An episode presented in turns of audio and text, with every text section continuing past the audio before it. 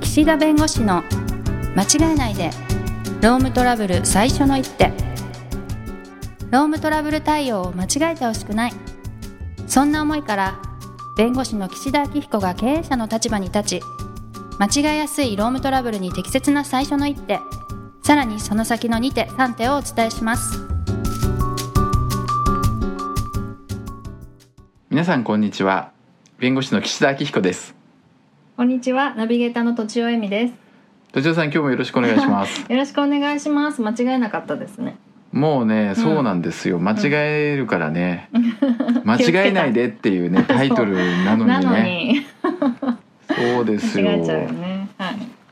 や最近ねはいこう私まあツイッターとかフェイスブックやらないんだけどあ、うんそうそう聞いてくださいよあー聞きますよいくフらェでイもスブックをね 登録したあのねあアカウントをねした登録したのにねはい2回ともなんか審査中ですってなってあー最終的にダメっていうなんか言われたわ け何をそんな嫌われてるので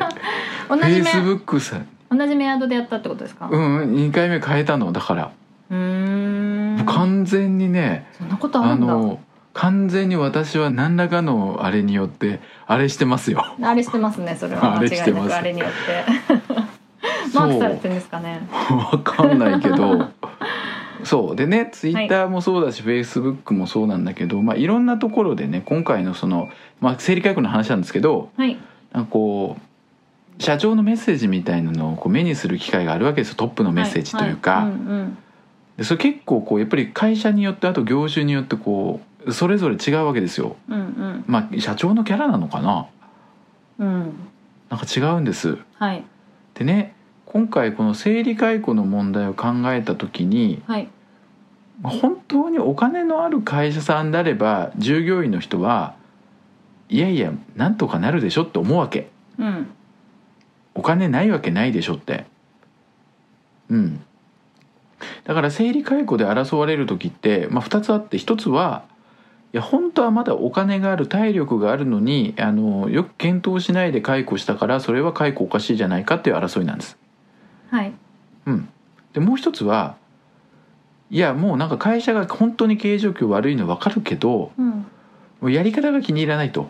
ああ。もう乱暴に「はい、もうだって仕事ないからしょうがないでしょ」みたいなはい。うん。だか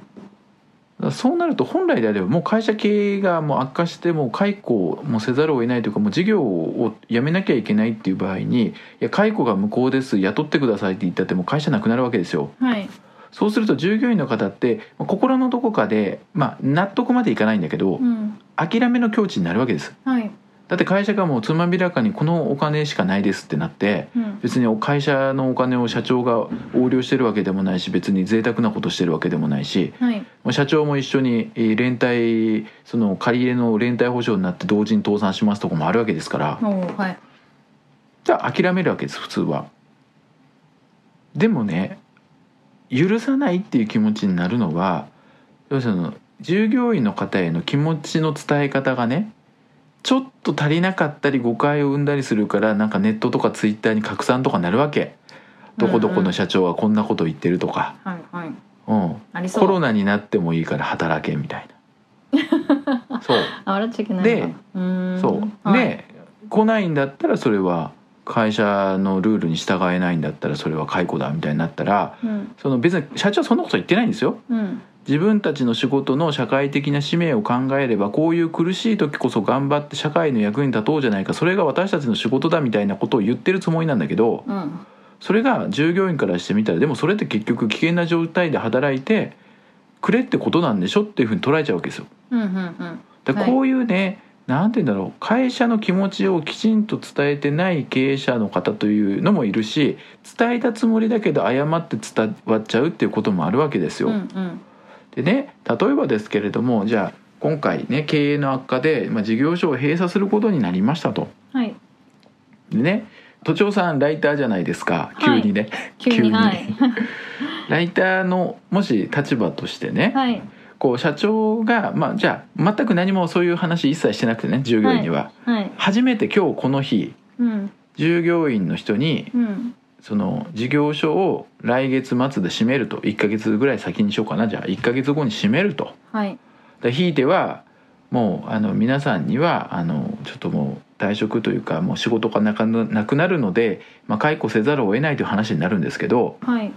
まあ、そういう説明をまあしなければいけないとうん土地を社長がね30人の会社事業所1つ、え一つあじゃあ2つにしようかあはい事業所2つはいじゃあ北海道と沖縄、うん大変ですねうん、だからその移動が難しいっていうようなまあ設定にしてねああなるほどね、うんはい引っ越しとかも難しういし、んうんじゃあ北海道の店舗をまあ閉鎖しますと。北海道ねはい、はい、うん、で従業員30人30人60人の会社だとしてはいこれねどういうことをね、まあ、伝えるのがこう、まあ、ライター的にね あのライター的にそのこういうこと言っちゃいけないよとかねまずはこういうことを言ってその後こう言って最後こういうのがいいんじゃないかとかなんかそういうのってあの作る書く文章書く時って ああるんですかまあそうですねその実際本当こんなやばい時はないけど、うんでも日々原稿書く時にもうんこう割とインタビューの時に強く社長さんがおっしゃっても、うん読者の方とか従業員の方がはいちゃんとこう誤解のないようにというかこいつめと思わないような言い方に変えるっていうのは普通にありますよね。うん、でその時 ってどういうところがポイントなんですかええまあ想像するしかないですけどね従業員の方のそれってあの構成の問題表現の問題順番の問題表現あー表現例えば今の前提だとしたら、うん私だったら社長の言葉で、うん僕の力不足でみたいなことは、うんうんあのまあは恥ずかしく思ってるとか申し訳なく思ってるみたいなことは絶対入れなきゃいけないだろうなとは思いますよね。あ謝るってやつね謝るっていうそうですねすごくまあ頑張ったしすごく心苦しいうんけれども、みたいなこと、まあ、断謝る腸のっ思ていいうねか、はいはいはいそうそうそうそういう感じですねしかもで自分を責めるみたいな言葉、はいはいはいうん、力が足りなくてっていうような。うん言葉はあったらちょっと従業員の方はしょうがないみたいな気持ちに多少なるかなっていう気はしますけどそういうのが全然ないと逆に結構カチンときますよね。あーだ今の話だとそのコロナの影響でなんかコロナがみたいな言い方よりはあーそうそうコそロうそナうがあってそこに対して会社として社長としてこうやったけれども力及ばずみたいな文章にした方がいいってことね。そうそうそうそうコロナのせいでとか言うんじゃなくてココロナであってもあうのんなんとかするような会社にできなかった僕が悪いみたいな感じがいいんじゃないでしょうか。ああなるほどね。ですかね。でこのね文章を例えば、まはあ、い作る時に、うん、この、まあ、会社の歴史とかあるわけじゃないですか思い出とかね、あはいはいうんうんそれってねどれぐらいこの例えばこれ文書で渡すとしましょはい、メールとか、う、うんうん文書で渡す時にはいその過去のその良かったこととか悪かったこととかその会社の功績とかあーそういうのってどれぐらい、まあ、入れるべきというか意味があるのか、まあ、要するにし文章はシンプルな方がいいのかそれともこう回りくどくいろいろこう思いを巡らしていただいて心を落ち着けた方がいいのかこういう要するに最終的にはあなあなたたちの職がなくなりますごめんなさいっていう文章なんだけどはい。わかんないですね。その歴史とかで言うと、でもやっぱり今まであったことへの感謝みたいのうん、はあっていいんじゃないですかね。まあ、要所要所の感謝ね。そうですね。その先代とかこうつながってきたものあー感謝とか今まで働いてくれてはいはいありがとうみたいな感謝とかはあった方がいいと思ってて、だってまはあい長くてもうまい文章なら長くてもいいわけですよ。多分。あそうだかけどなんかそうでもないのだらだらだらだら長いとやっぱりちょっと逆に反感を買うみたいのがあると思うんですよねうんうんうんうんうんうんでもまあやっぱり読むのが大変なほど長すぎるのはちょっとあの読む人のこと考えてないだろうと思っちゃいますよねああそうねだから、うん要するに、まあ、文章で伝えるのは何が決まりはいでそれに対して今後どうなり、まあ、それについて会社としてまあどう考えてるかみたいなことをシンプルに書けばいいのかな。あえあそうですよね、うん、よくまあ、うんうんその会社さんによってはこの会社は本当に従業員3人から始まりましたからこうとうとうとこうなんていうなるほの、どね今までの歩んできた歴史うんうんその中で皆さんにこうやって頑張ってもらってこういうことができましたとか、うんうん初めて業界でこれができましたと、うんうんまあ、いうようなのってここういう場面でいるのかいらないのかってまあ考えでも従業員の気持ちになるっていうことでいくとやっぱり読みやすさは重視してんのかなやっぱりした方がいいのかね。そうですねあとはまあ好みですよね好み社長さんのキャラクターもあるしうんあとその社風とかもあると思うんですけどね、うん私はでも端的に納得できるようにやっぱり事実を伝えつつ、言い回しとかで感謝とかなんかその自分の責任をこう伝えつつ、うんそこまで無駄なことは入れないっていう方が好みではありますねあだから割とコンパクトにあはい最低限みたいな方がああなるほどは ね。いでもなんか熱く語りたい社長さんがいてもそのキャラクターに合っててでみんながそういうキャラクターを愛してるとか、はいはいはい。なんかそういう会社だっていうのであれば全然それでもいいと思いますけどね。ああそっかじゃあもうこれはじゃあ 正解があるとかないとかよりもその社長のキャラに合った文章になってるかどうかっていうのが大事なわけね。だと思いますよっぽど嫌われてる社長さんとかじゃない限りああの社長さんのキャラとか社風とか、はいはいはいまあ、従業員の方のねあのイメージもあると思いますしそういうのに